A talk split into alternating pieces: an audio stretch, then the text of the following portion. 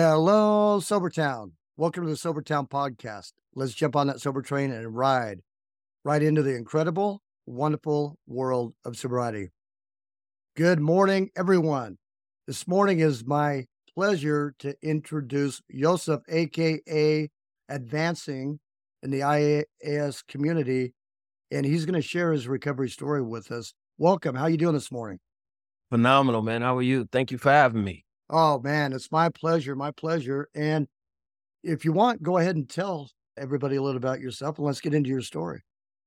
Sure. So my name is Yusuf. I am uh, advancing on the IAS app. This morning, probably about an hour and a half away. Today is ironically my six month anniversary of being alcohol free. Boom! And congratulations. Thank you, man. Thank you. Yes, I'm really excited about that.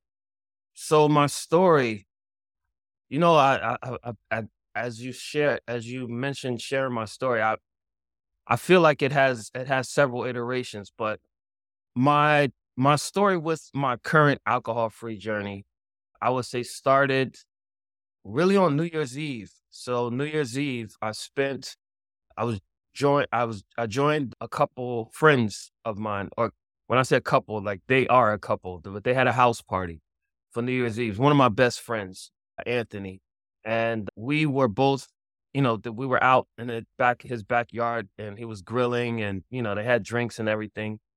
And I was sharing with him, I was just like, man, you know, I've really just been thinking about like just taking a break from alcohol, man. Like it's just, I'm just, you know, I'm not there. Now, me and Anthony went to high school together, so we've we've literally been drinking together for years. But I live in New York. He lives in Florida, so we don't see each other as much. I only see him now when when I go to Florida or when he comes to New York, which actually he was just here. And um he was like, "Yeah, you know, I've been feeling the same way. He's he's, had a lot of changes that has that have been brought about in his life."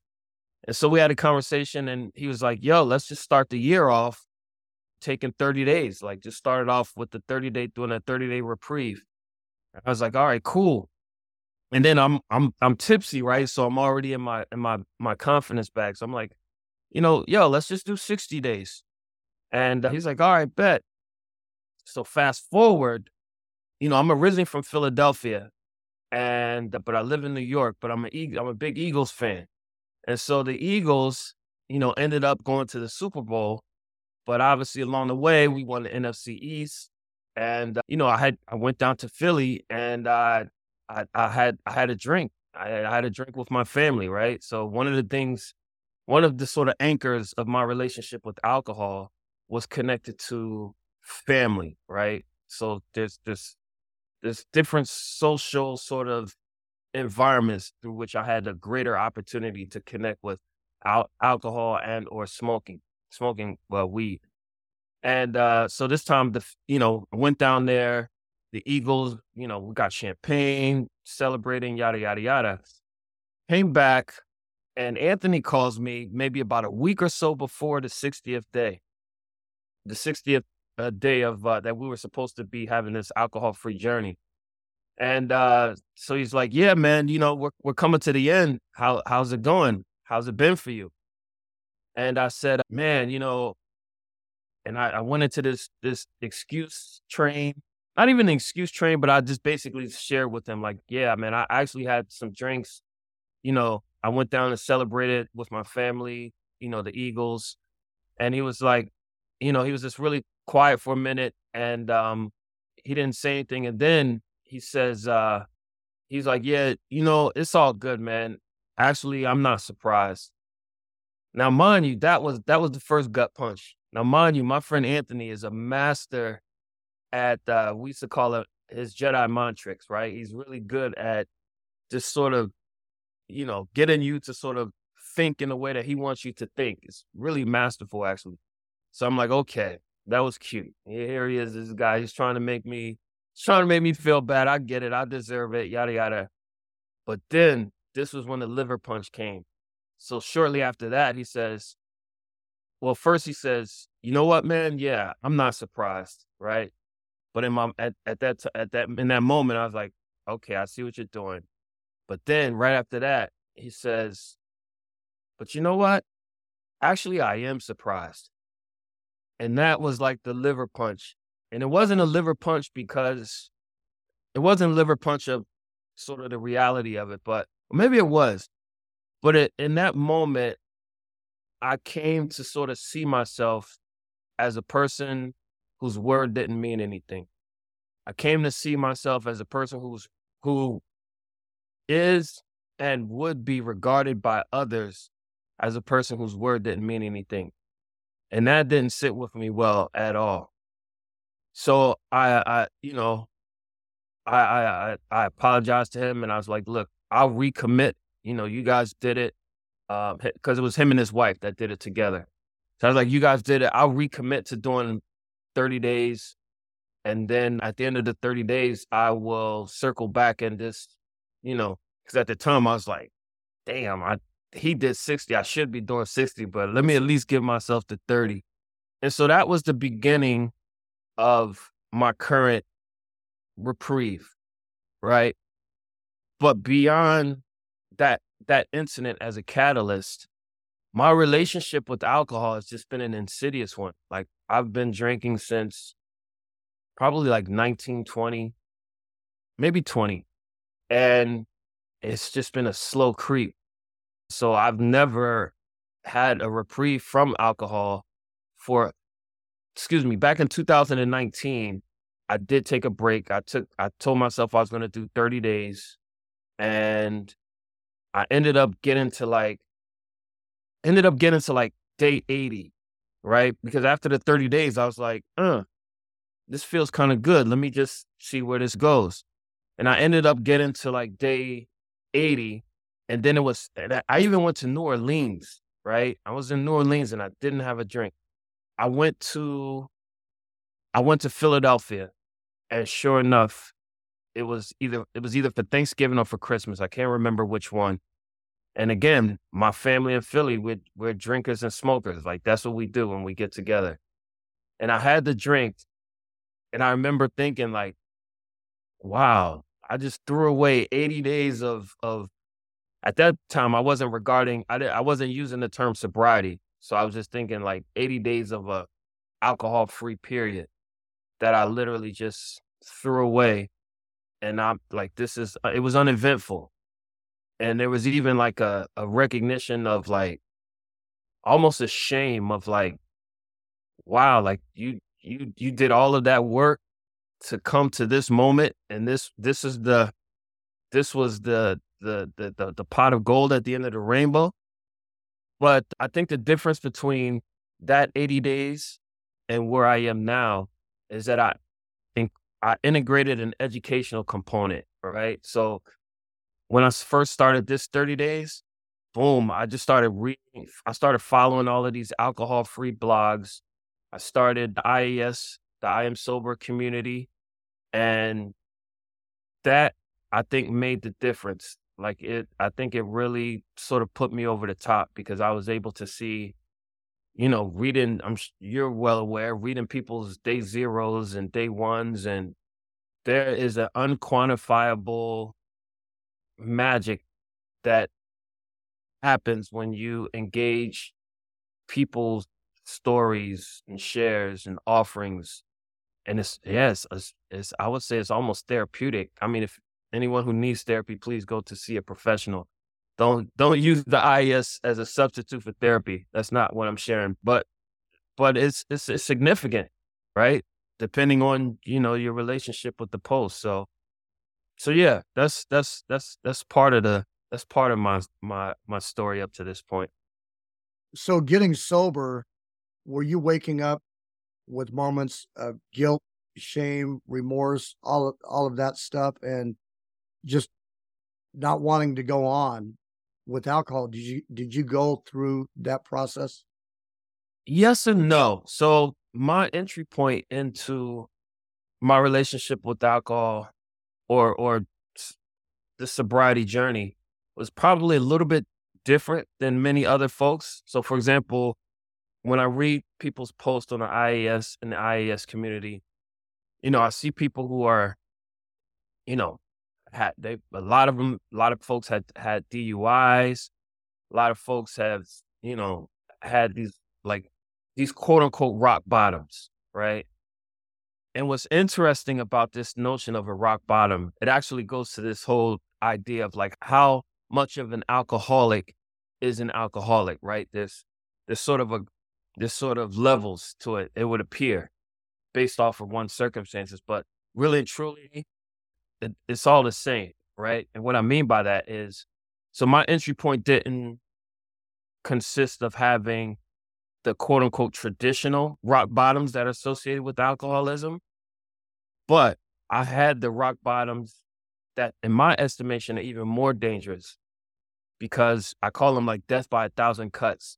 It's like you don't, you're not aware that you have a problem in comparison to the person who gets nine DUIs in nine months, right? There's a much more clear, like, okay, you got to do something to change.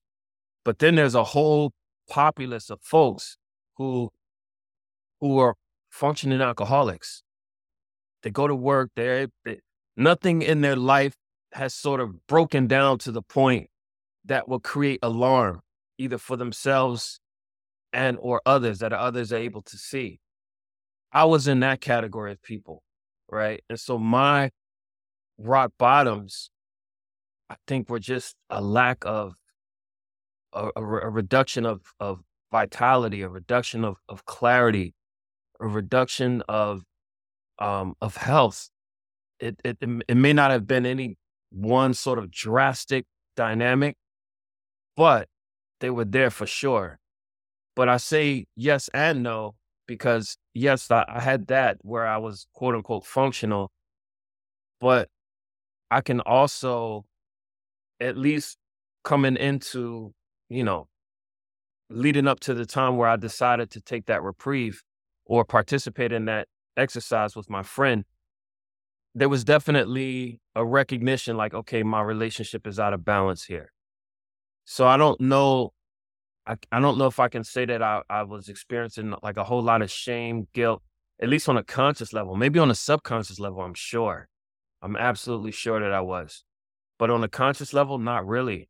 I think it was just so insidious. Like it just because that's what addiction does, right? It makes you justify your your relationship to things, right? And you you you make up narratives. You you you you you you believe your own stories of your ego. You know? So I would say there was a it was probably a balance of that of this of the shame and guilt experience. I'm glad you just said all of that because that brings us to what the Matrix has us believing that you don't have a problem until you're under a bridge or you're experiencing jail, prison, all these consequences. There's underlying consequences. And for you, it was, you know, vitality, health, these other underlying things.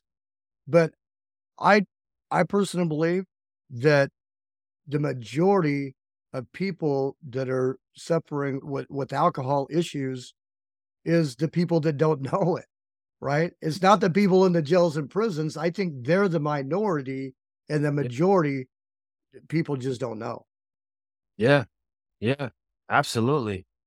You know, one of the places that I saw this this or that notion was in was in Las Vegas. So you, you talked about the Matrix earlier. I I re- I went to Vegas. I can't even remember what day it was. I went to Vegas and it was May 15th. So my brother lives out there and it was his birthday. It was his 30th birthday. So I flew out to Vegas for his birthday. Now, I had never been to Vegas before, right? So it was my first time in Vegas. And so that was, let me see. So my March 2nd, March, April, May. So I probably will, yeah, I was like at 90 something days around that point. And so I, I went obviously sober. So I was able to process the experience and with a different lens than I would have otherwise. And what I saw was very matrix like. Like it, it, it all seemed like this manufactured, almost like Disney, this manufactured environment.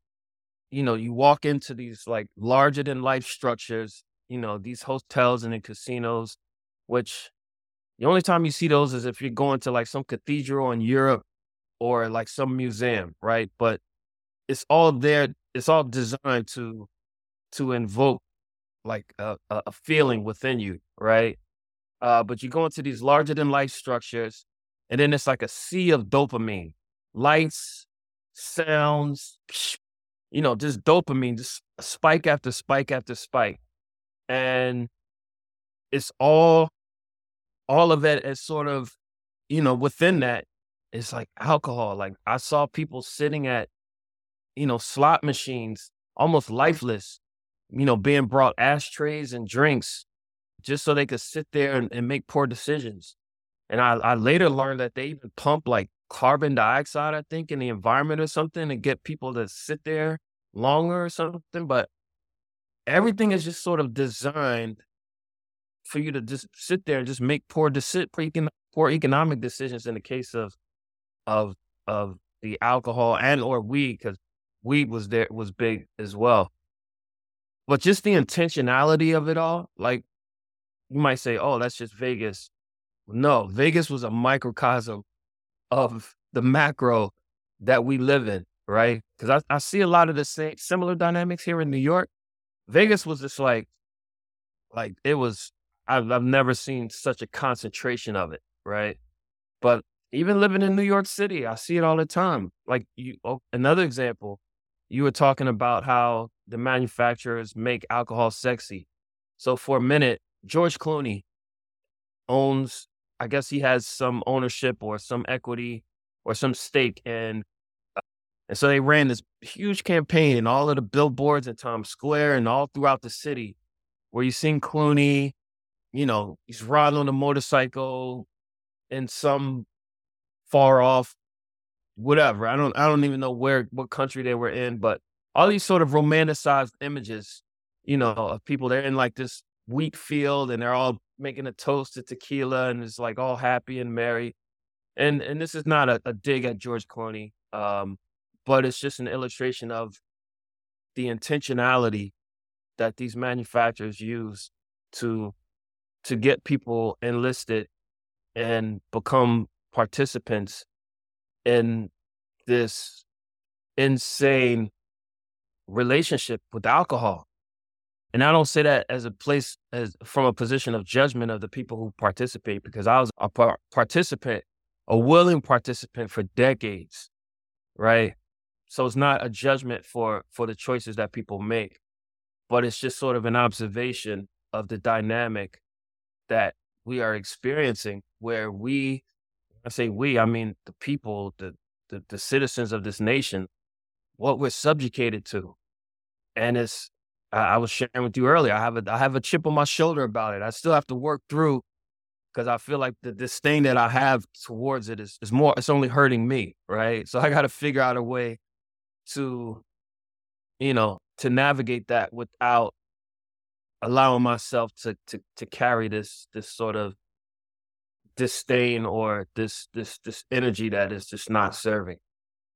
But but yeah, it's very matrix like as we as we were discussing earlier before recording, to me it's borderline criminal.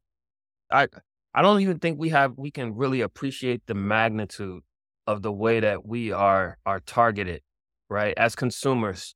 There's a book, it's called The Power of Habit by Charles Duhigg.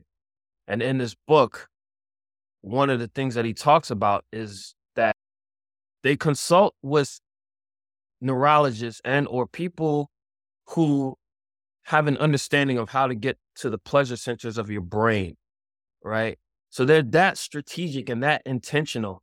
So for their marketing and advertising, from the colors to the way that we're presented with the advertisement or the marketing content or whatever it is, it's all designed to hit the pleasure centers of your brain, which is as addictive as like cocaine or or sugar, right? Ironically, sugar, cocaine, you know, and I mean, so the advantage is clear, right? Like who has the greater resources, capacities, you know, the average person is not does not necessarily have an awareness surrounding a neurological understanding of how their their brain works or operates, right?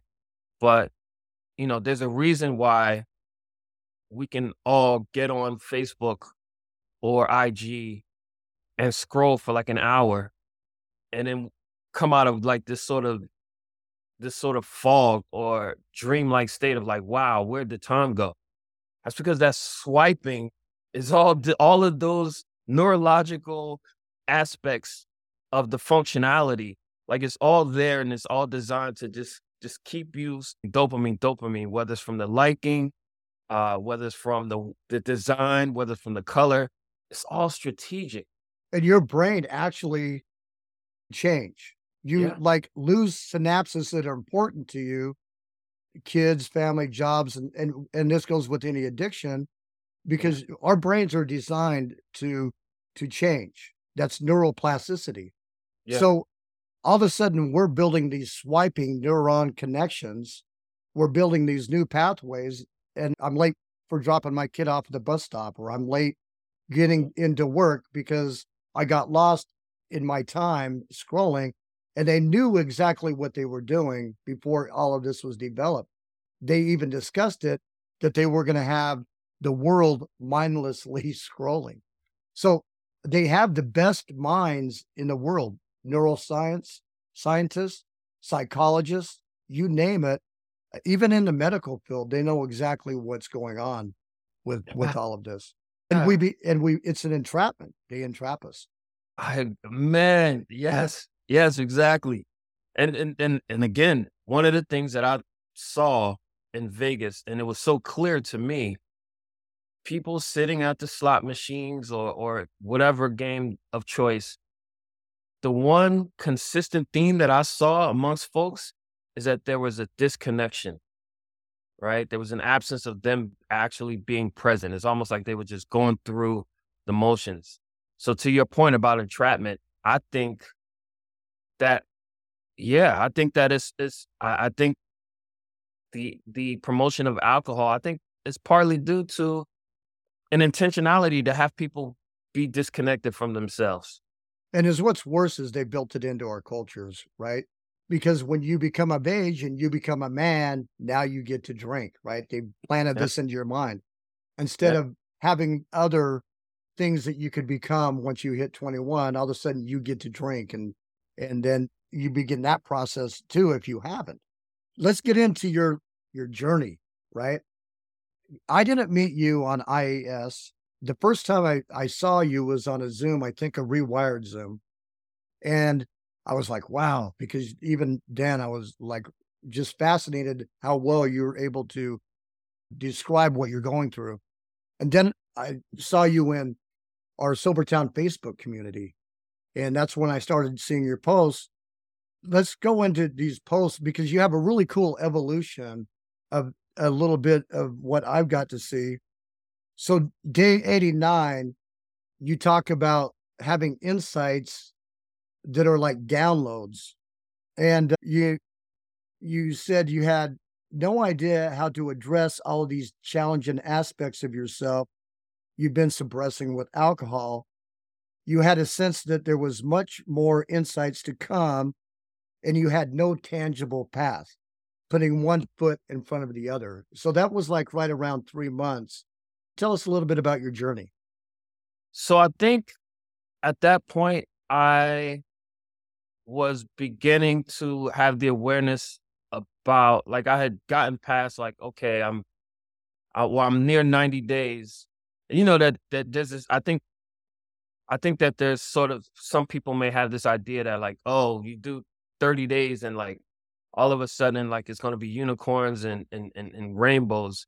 And so I fell into that you know subscribing to that notion but I think I it was around that time when I began to recognize that the or connect or have an appreciation for the idea that my relationship with alcohol was essentially me just suppressing aspects of myself that I either didn't like or didn't want to deal with. And now I'm getting sort of a bird's eye view or a lot of that those things that I have been suppressing for so long were beginning to come up right? For me to to deal with. And it's like, okay, I don't necessarily have the tools to to deal with all of these things. So I think it was just sort of a, a, a recognition uh, of that. But I also think that, you know, like I, I, I haven't I haven't engaged into therapy regarding addiction, but I, I think that tools are sort of cultivated just by like our engagement with the community, being able to hear other people's testimonies, being able to hear other, I think in, in almost like I was sharing earlier, like it's at least within the I am sober community, it's almost, it's, it's, it's, it's yeah, it's almost kind of therapeutic in that regard. So I'm still trying to figure out. I, I, I got a I got a couple points right now within me that I'm trying to like. Okay, I gotta you know figure out how to like what needs to shift within me, who I need to become, how I need to expand. So it's it's it's definitely been a constant process of discovering aspects of myself that had I been drinking, I probably wouldn't have taken the time to look at. And yeah, so sharing what I that that share in that particular post was just sort of speaking to those challenges. I really like what you said there. You really don't know where you're going. You're just going to kind of put one foot in front of the other. Yeah. Yeah. I mean, I, I love that's that's that's sort of one of the, the the the tenets I think of people on the sobriety journey. And that's that's really all we have, right? We we can only control. And I I, I know for myself, I, I tend to want to have like this clear path of, I mean, if we all had a clear a, a reflection or some indication of like, okay, if if I do A, B, C, D, I'll get to Z. 99.9% of us would do all of the steps that are involved to get to Z. That said, because we don't have that insight, right? I think that there's a I think that's where we can it's it's sort of easy to get lost in the sauce, if you will. And so being able to, you know, just focus on the next best thing or the next moment, you know, doing the next best thing. You know, if you do that obviously enough over a long enough period of time, you'll get to a good place, right? And it sounds cliche, you know, you've heard that like in a personal development space or what have you, but I think the prince the principle is, is a very sound one, right? I'm not trying to I, okay, I don't necessarily have the answer for what's going to happen next month or next week or even tomorrow. But what I what can I control right now within this moment, right? And then allow that to lead me to the next moment, right? Sometimes it has to be broken down like that. It could be a moment by moment thing. I see that from a lot of folks within the community as well. Like they they they don't have any idea of how they're gonna get to the end of the day, uh, much less tomorrow. And so being able to break it down in, in the micro and just focus on what you can control right now in this moment is I just I, I just think it's a very sound principle and I found it to be useful when I when I'm able to do it. I don't always do it. I I, I still participate in trying to have it all figured out and you know what I mean? I'm I'm still very much a, a, a, a participant of that of that way of thinking. I want to back up a little bit too, because, you know, those neural pathways were built. We do have cravings. So, and we can be manipulated really easy, like you were during the Super Bowl. You got around families and boom, you drank and you didn't make it to your 60 days. But did you have cravings uh, in the beginning? Oh, yeah. I still have them. I have them all the time. I have them. yeah, like I haven't had any overwhelming cravings where I'm like, eh. But I definitely have them. And I was like, I'm uh, like, again, I live in New York City. So alcohol is such a pervasive part of the culture here. It's, it's integrated, built into, you can't get away from it. Right. And I'm in any, any, in all aspects of life. Obviously, New York is, has different so many different types of communities, but every single last one of them involves some relationship with alcohol. But yeah, the cravings are absolutely there. Um, my my my sense is that at some point they will subside, but I will say that I'm, um, I feel like you know, with every experience or circumstance where I I, I look at craving, you know, I, I face a craving, craving, I acknowledge it, and you know, continue to make the decision to not drink. That I'm I'm just forging, you know, that anchor within me, that that that mountain of self trust that will just continue to allow me to navigate any other cravings and or situations where I might have an inclination to drink. That is so powerful what you just said. You acknowledge the craving.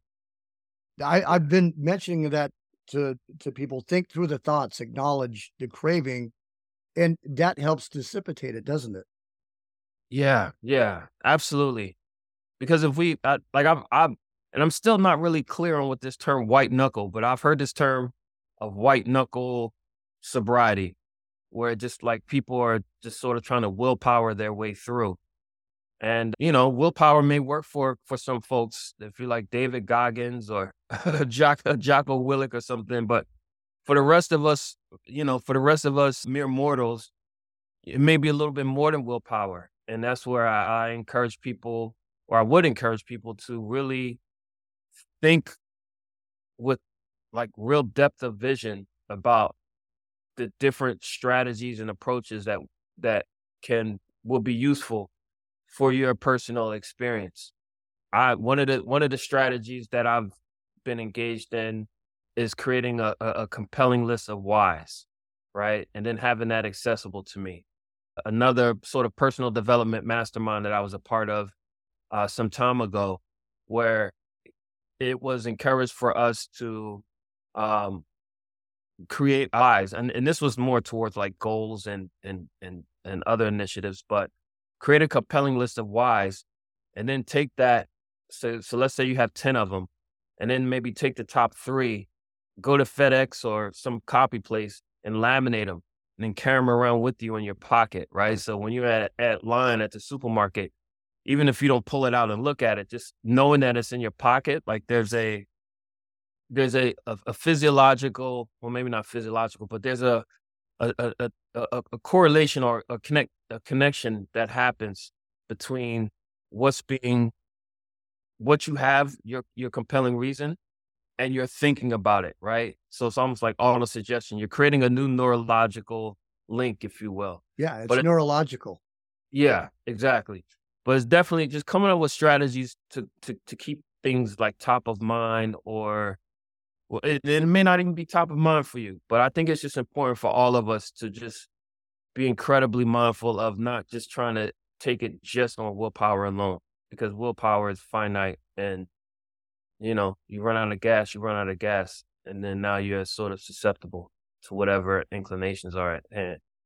You found yourself to where you had that revelation, you had no word, no self trust with your friend and his wife when you didn't meet that 60 day requirement, that deal you guys had. Were you able to use that in your mind as a reminder? Hey, I don't want to go through that again. Uh, I want to get through this next 30 days or whatever. Absolutely. Absolutely. Because it's, it's a, it, I, I was because I was, I was so connected to the idea of not wanting to be a man of my word and not wanting to be regarded as a person whose word didn't mean anything. And ironically, they were just in town last week.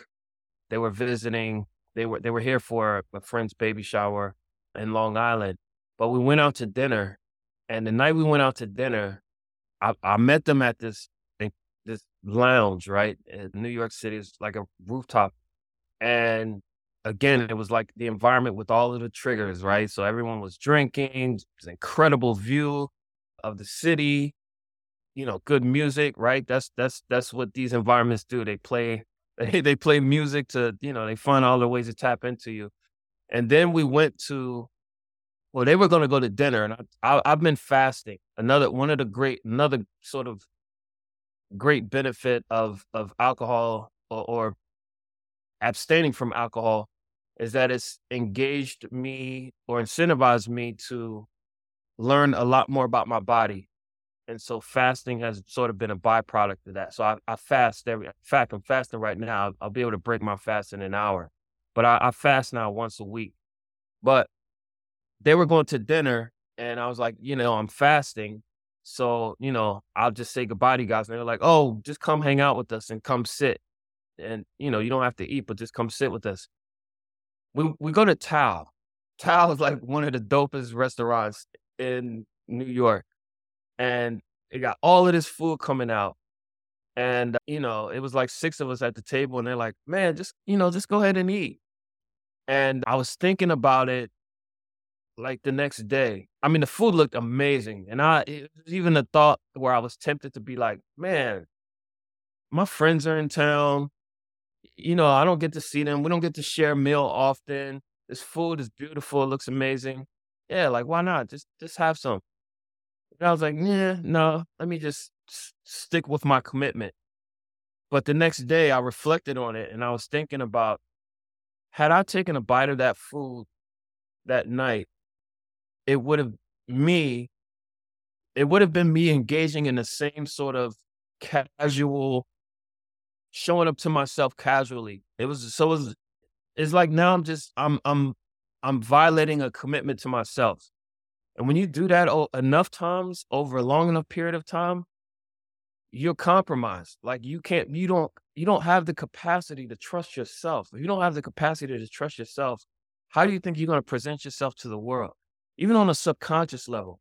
So I'm glad that I did it, right? Because that's what got me here in the first place.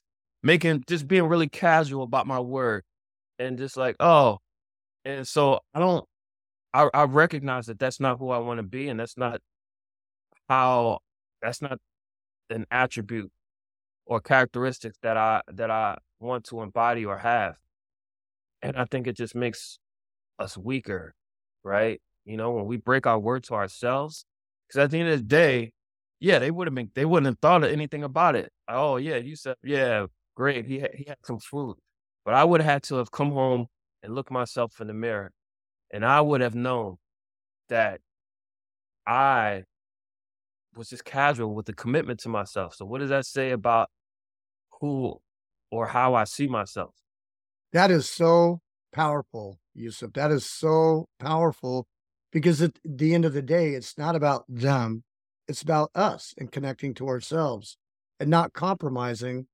And you're not only learning how to not do it with alcohol, you're learning how to keep your word to yourself in other areas, which you're you're really learning to trust yourself, man. You're just like at six months, you're just killing it, my friend. You're just, I'm just like, boom, congratulations on that. So then let's get over to like 106 days into your recovery. You you went onto a Zoom and it was uh, you guys were talking about coming out and you know that kind of ironically you said you would just put up a post on your IG account and because you're going to eh, meet up at a, a convention. Is that what it was? Well, I had put a post up on my IG account, and I can't remember if that was before. I think that was before the conference. I can't remember if it was before or after the conference. it says before. Yeah. I think you said in here you didn't want people looking at you like as mm. a, a person with a problem with alcohol.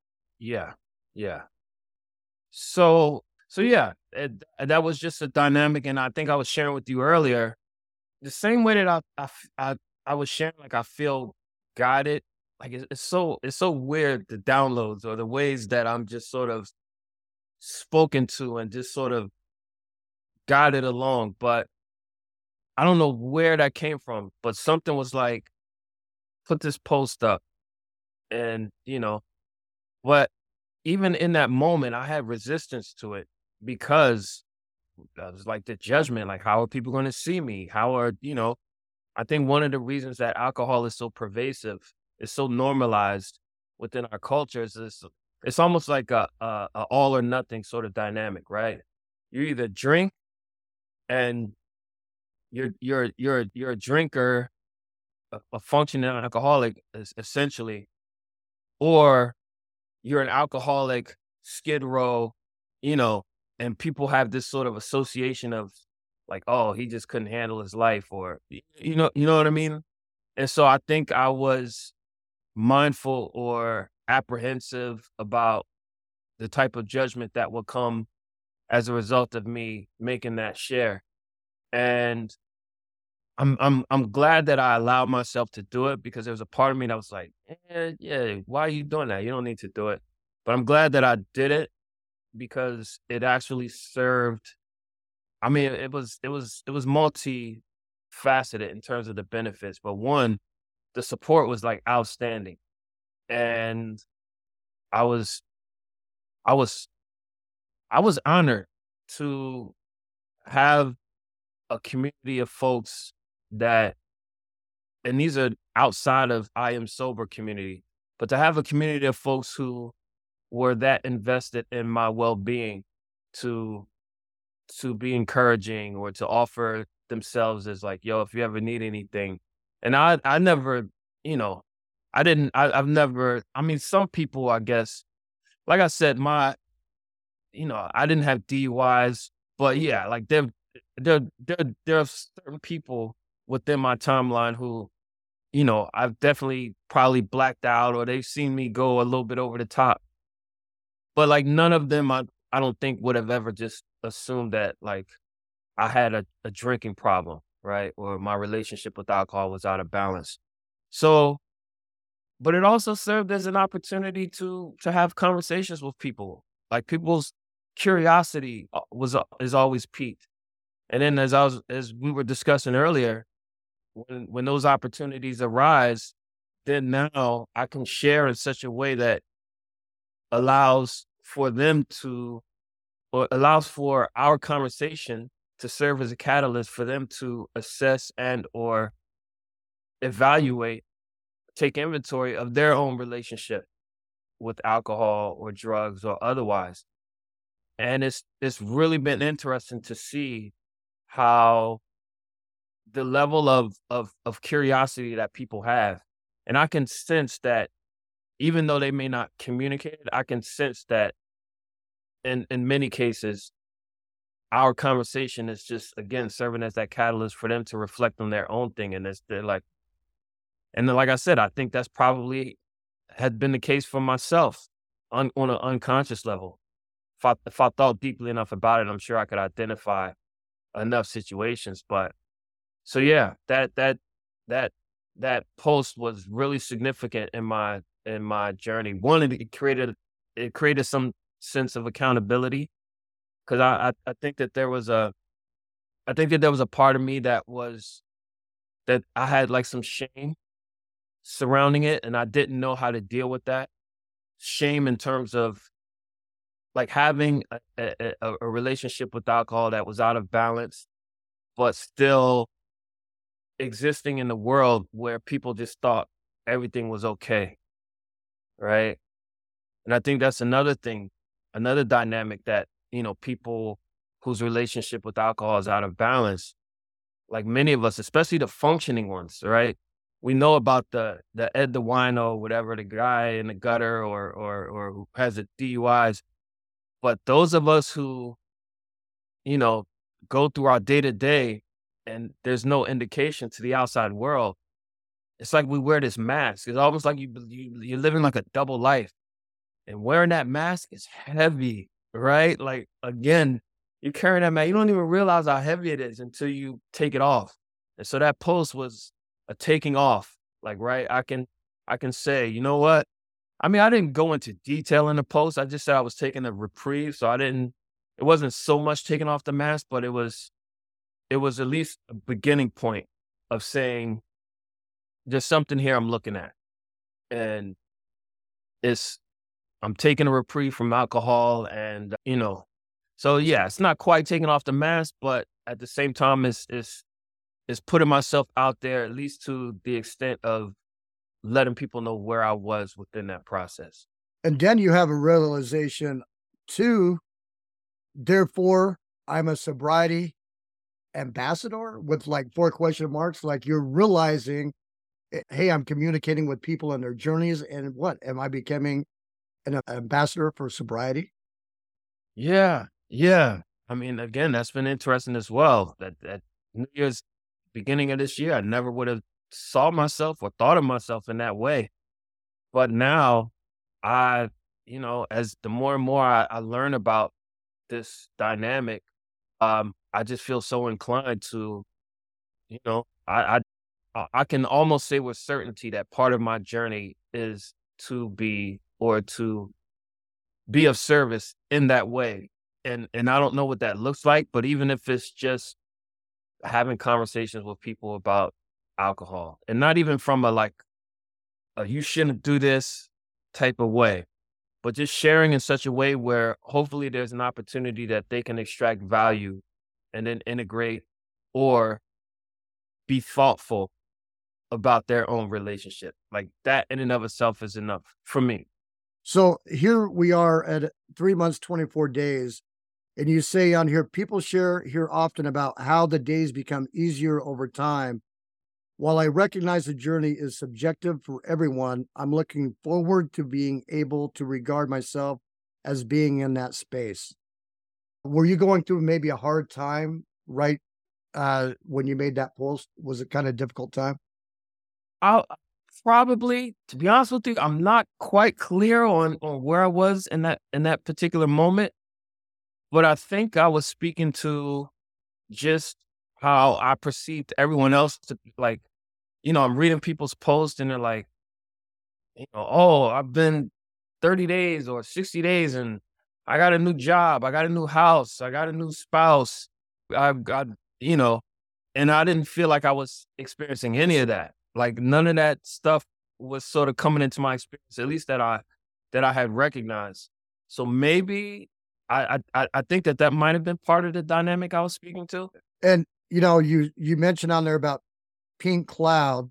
In my reflection on this notion, I was brought to my recent slippery slope tendency to compare my journey to those of others. Hearing the many shares about folks losing 30 pounds, getting new jobs, homes, finding their partners, soulmates, etc., has me, like you were just saying, none of this is happening for me. So you got into to like this comparison mode. Yeah, which is dangerous, and and uh, uh, because I I mean I would love to encourage all of the listeners, and I still do it. Right, I think that's just a tendency of of where we are as a society, right? Especially with like social media and and all of the mediums of information that are presented to us. Like it's very easy to sort of compare your journey to others. But I think that's always going to be a very challenging battle. I don't want to say it's going to be a losing battle, but it's always going to be challenging because you're always going to be able to identify somebody who is doing something that you're not, or doing something that is in a better way that you would, or otherwise. Yeah, I I, I still haven't figured out that that that that part yet but absolutely that comparing my journey to everyone else's, everyone's journey is subjective, right? You might go 99 years and never get any of those things that you may be reading about from somebody else within the community. But I think what's important is for us to identify, well, one within ourselves that, so I, I think early on in my process, one of the things that I one of the sort of mantras that I came up with was at least I'm sober. So if I experience, if I'm going through some hardship or some something sucks, I can say, well, at least I'm sober, right? It still sucks, but it's still I'm better than I was, say, 12 months ago, having alcohol in my body and and all of the the, the damaging effects. So I now have clarity. My body is is is removed from or not not having these toxins within it. So for me, that has been like my anchor, right? At least I'm sober. But I think that there, I think that we also have to be mindful about the expectation of what this journey will bring for us. And everybody's journey is going to be different. And if you if you hang your expectation on, I don't know, losing 30 pounds in 60 days, and then that doesn't happen, now you're only you're setting yourself up to be disappointed. You're setting yourself up to potentially go back to, you know, that will be a catalyst to you justifying going back to drinking. It just it just opens up a can of worms that is not ultimately serving. And so I think we really have to create an anchor or or what what has been useful for me, right? Is to create an anchor, a base foundation, identifying some improvement to where I am. So whatever is happening in my life, I can always say, at least I'm sober and have a knowing within myself that that my being sober is an improvement regardless of whatever it is that I'm experiencing. I just think it's really cool that the evolution here first it's your the insights and downloads and then coming out and then on this this last one realizing having comparisons because if you were still drinking you probably wouldn't even be in this thought process of where you're examining yourself and taking inventory and that's why i kind of want to bring people through this journey with you because you've had these really cool insights as you've gone along and then when you get it four months nine days you go to a family event so here you are at another family event, right? And there's a different outcome than when you compromised during that first 60 days. Yeah.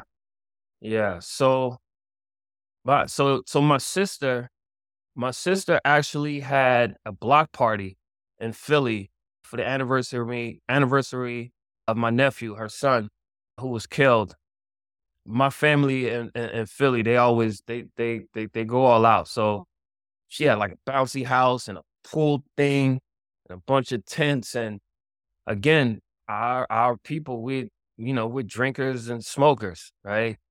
And so this was my first time in the city of Philadelphia where I had not engaged in alcohol or smoking weed since I was a child one that in and of itself is is is pretty sad, but it's also it's all it's it's also wonderful. It was sad in, in in the reflection of like, damn, you have not been within the state of Pennsylvania sober in decades.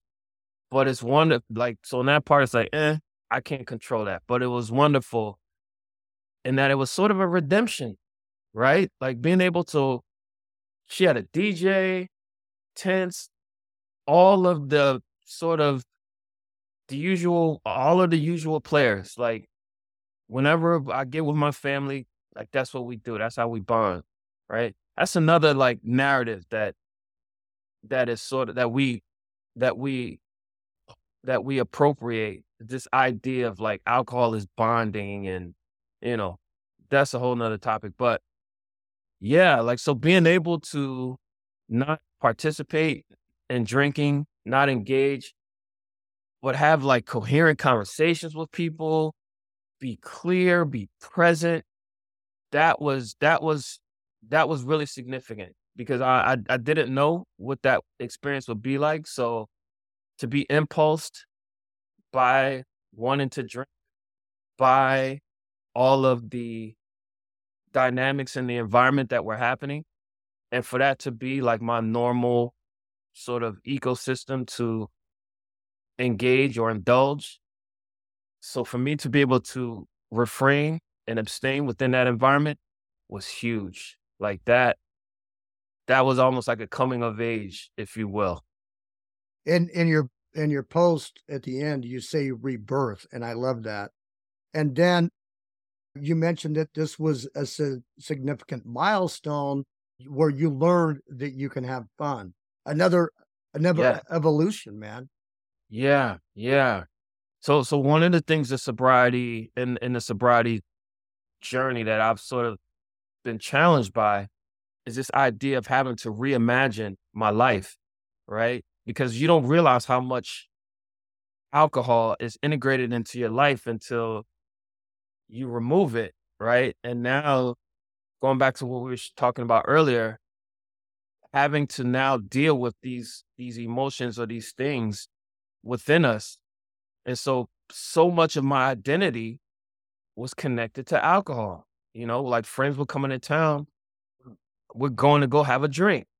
So now what do you do when friends come to town? I have to reimagine, right? I have to to to, to find or identify opportunities to connect with the city, to connect with them, to and even to like how I identify like myself. So yeah, that reimagination has has been really interesting. Just sort of navigating new ways of of of connecting and even just yeah, like just just having to reimagine across the board has just been incredible. It's kind uh, of exciting, isn't it? Yeah, yeah, absolutely. Cause you cause you realize you, all of your previously held notions about like needing alcohol to to to feel good were not true. Right? They were they were beliefs that we that we held on to, but they weren't true. I don't need to to I don't need it. I don't need a drink to have fun. I don't need a drink to to be comfortable. I don't need a drink to enjoy myself. But I think at a, at at the root level, that's the belief that's held. Alcohol equals fun. Alcohol equals enjoyment.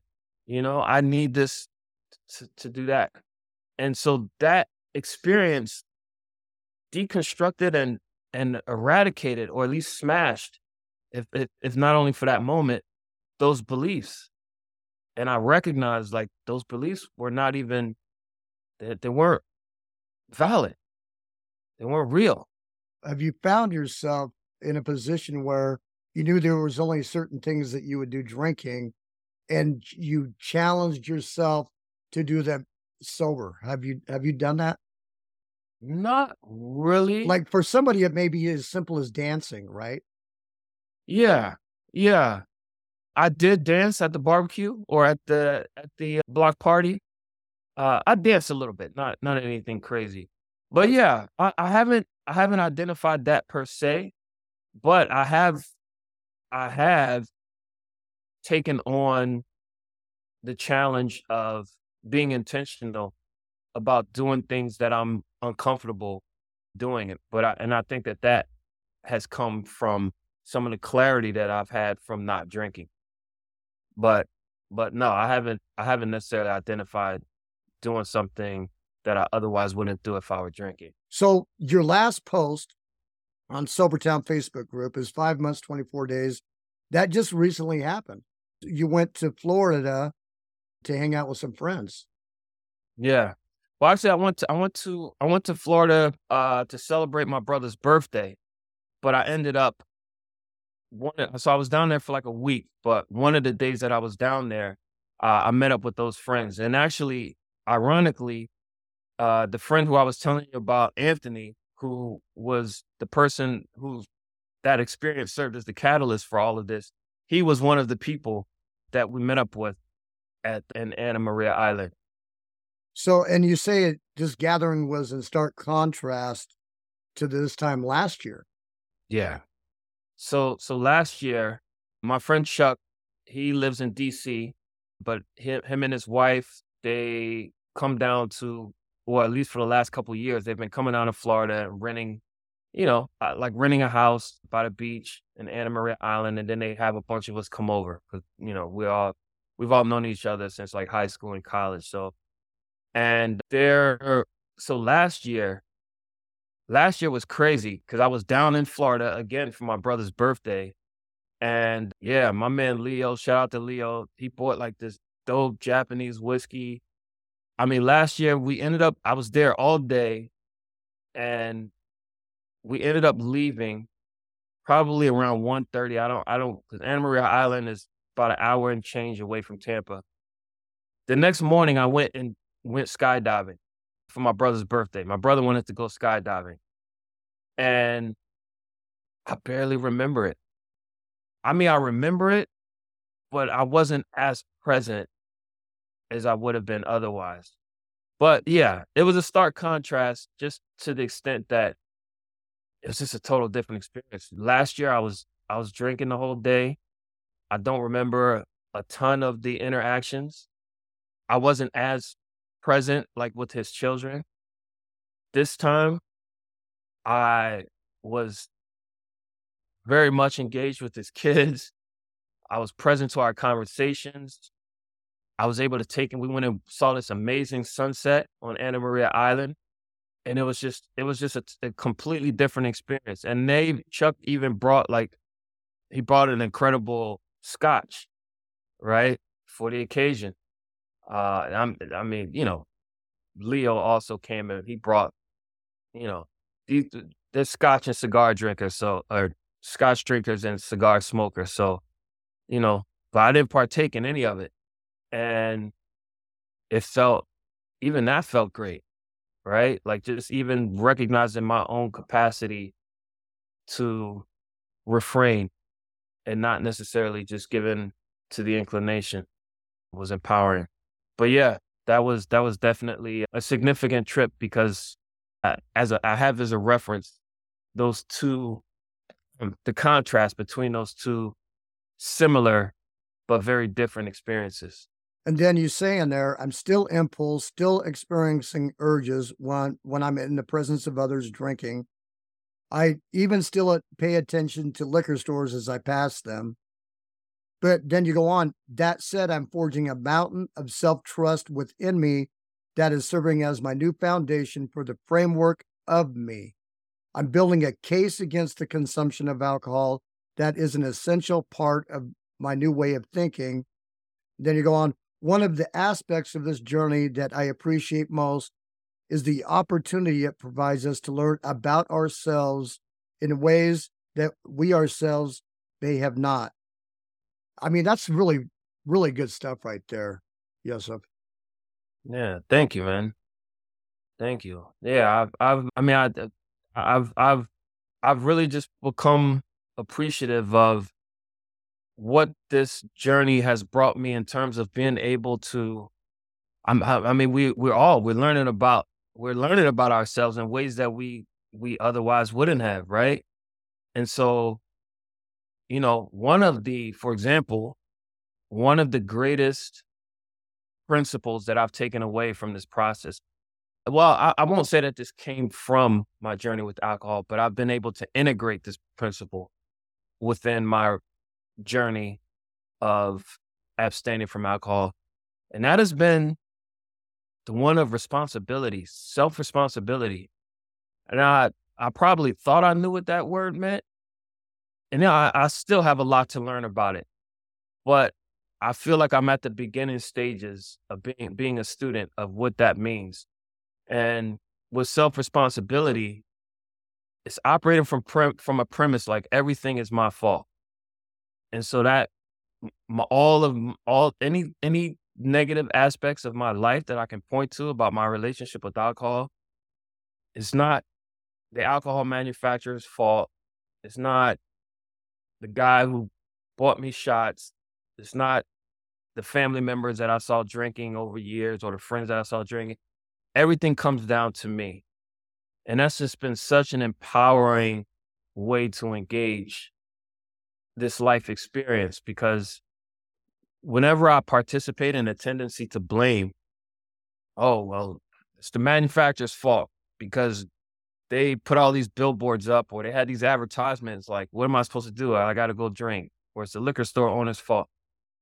I'm actually making myself weaker. I'm actually removing my own agency. I'm removing my own ability to make decisions and choices for myself. So operating from the premise of everything is my responsibility, I put myself in a position to acknowledge the power that I have and to recognize that nothing, I don't want to say nothing, but the majority of the experiences in my life start with my choice and not the choice choices of others. that makes any sense. So uh absolutely. And that gets back to where you're saying you still have urges. Uh, you're still looking at alcohol alcohol stores. You're still you're aware of all of this stuff, yeah. But being responsible for your choice, you're able to navigate past all of this. Yeah. Yeah. Yeah. I, I, I definitely pay attention to the to the liquor stores, but which is is is is both weird and and and That's weird, right? Like who does that? Like I I I do. do you? Oh, I, okay. I do. Eh, I mean, th- these are it's ingrained. Yeah. You know, I used to have to go to di- different liquor stores just so they wouldn't know how much alcohol I was buying. So I'd have to know where they were at. You know, Yeah. so Okay. See, this is good to know. I I thought it was I was because I, I again I would make uh, that judgment. Our our our tendency to to even judge ourselves, right? And then there's a spiral of like, then that goes into shame and guilt. But being able to have these exchanges, like, okay, now I have awareness. Like other people connect with looking at alcohol store or liquor stores. Um, now I'm now I can be less inclined to having shame connected to that. And I think that, again, that's like the benefit of of the I am sober community or even anyone, any community where people are sharing their experiences. Like there's so much to be garnered that you can take from that. And actually that could serve as a pathway for like healing. You know? Brene Brown, I don't know if you listen to anything that she says, but the power of vulnerability. She's just an amazing author, amazing speaker. Brene Brown mentions when you talk about your shame, you expose it, shame cannot live in sunlight. Oh, wow. I love that. Shame cannot live in sunlight. I gotta write that one down. That's dope. Interesting. Oh, I've heard of her. I have not read any of her books yet.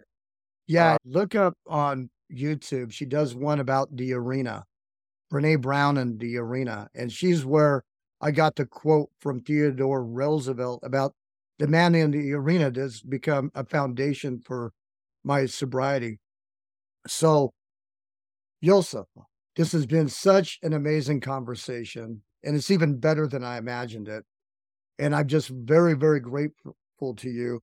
What would you say to somebody just starting their journey? What would I say to someone just starting their journey?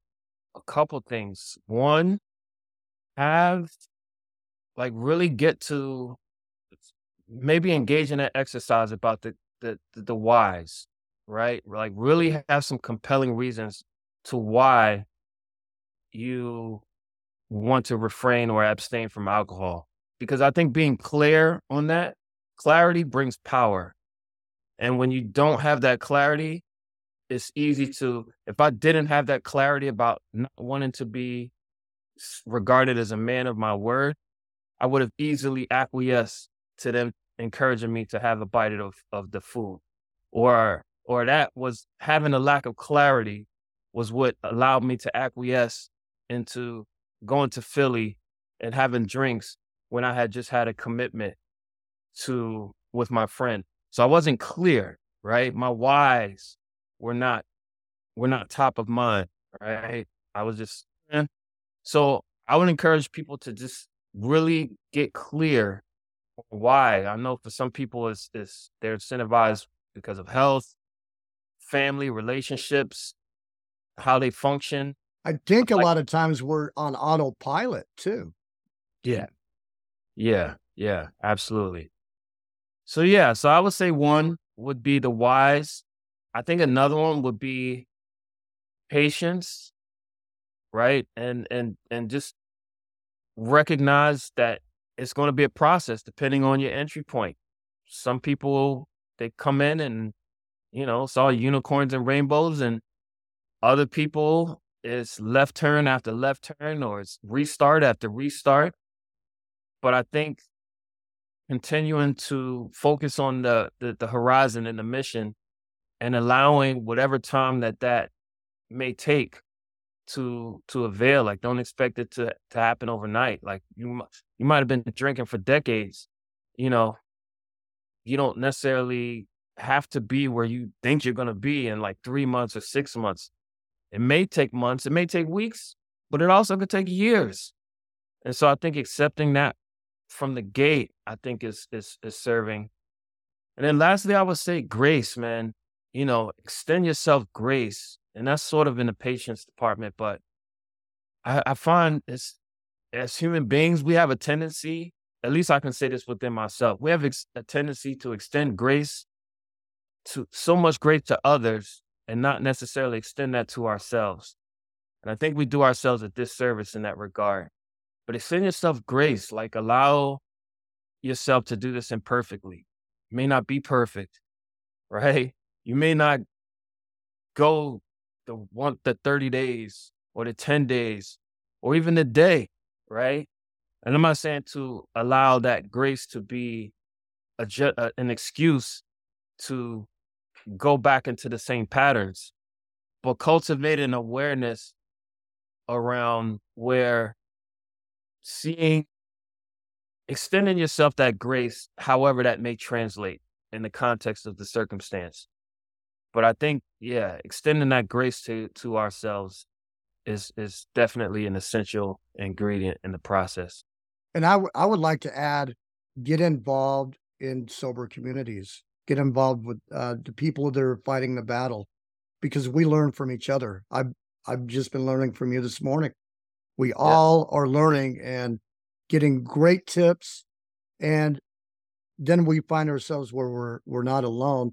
And then, like you have done, you've journaled in the Sobertown Facebook group with your posts. So we have this like record as Joseph has gone through your journey. We see these different little areas where you've had these these inspiring moments of yourself. You know what I mean? Mm-hmm. So these downloads, we've seen, we've been able to see your downloads, which is really yeah. cool. Yeah. Well, I also wanted to, I would love to acknowledge you and and the team that you work with and this with this platform and the work that you guys are doing and your efforts. I think there's so much power in being able to present these ideas, these perspectives to the world. And you just have no idea of how you are benefiting and or impacting people because this, you know, I I, I listen to podcasts pretty regularly and I'm often just just gathering insights and perspectives and all of that is like that's what we are. We're we're a bundle of downloads, if you will, right? right.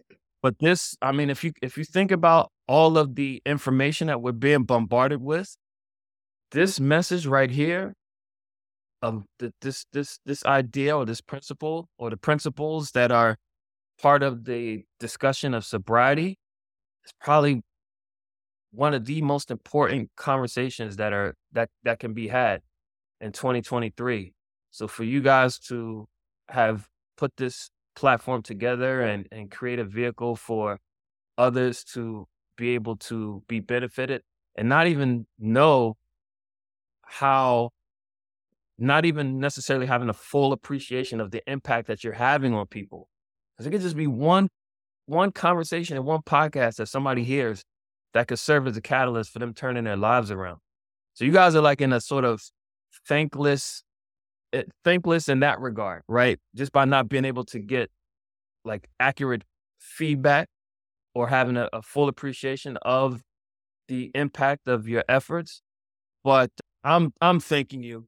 I think Thank it's you. phenomenal work, and I'm I'm I'm inspired by what you guys are doing. I think it's I think it's phenomenal. And uh, you know, and, we just went. I just went to a sober meetup, and I, you know, we hear back here and there a little bit, but I really had to jerk back emotional tears. We were sitting on a porch in in Asheville, in ArcLight, who she's on the I am sober. She's in this I am sober community.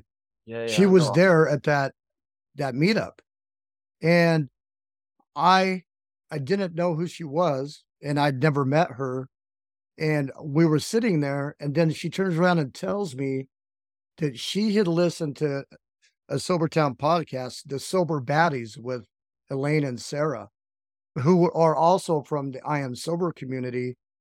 And then, then Elaine, which is East Guy on in IAS, had her email address on there, and ArcLight emailed Elaine, and Elaine got with her, and they're in different states. And you know, ArcLight was even having a hard time getting through Walmart without purchasing alcohol. And. ArcLight just got eight months the other day from connecting yeah. with Sobertown. And she was telling me oh. this, and I wasn't expecting it. And I'm like, you know, trying not to like, my heart is almost like bursting with happy tears, you know, and I'm trying to like suck Uh-huh. in that emotion. So sometimes we do get to hear, and it's really, you know, we do this out of our hearts. Everybody here that does all of this, we, you know, we volunteer our time, but we're building Sobertown. And my brother died in addiction, so we're in the battle for real. It's killing people, and and that's that's why I'm in the fight. But I graciously thank you, Joseph. I graciously thank you. And thank you for sharing all of this on Sobertown. And I hope we do more with you too. I really do. Yeah, absolutely, man. And and please utilize me if I'm if I can be a support in any way to your initiative and your endeavors. I think it's great, man. So I would definitely love to to be able to be of service in any way that I could. Well, when we hang up right here in a few minutes, I'm going to get with you and we're going to talk about that. Yeah, let's do it, man. Let's do it.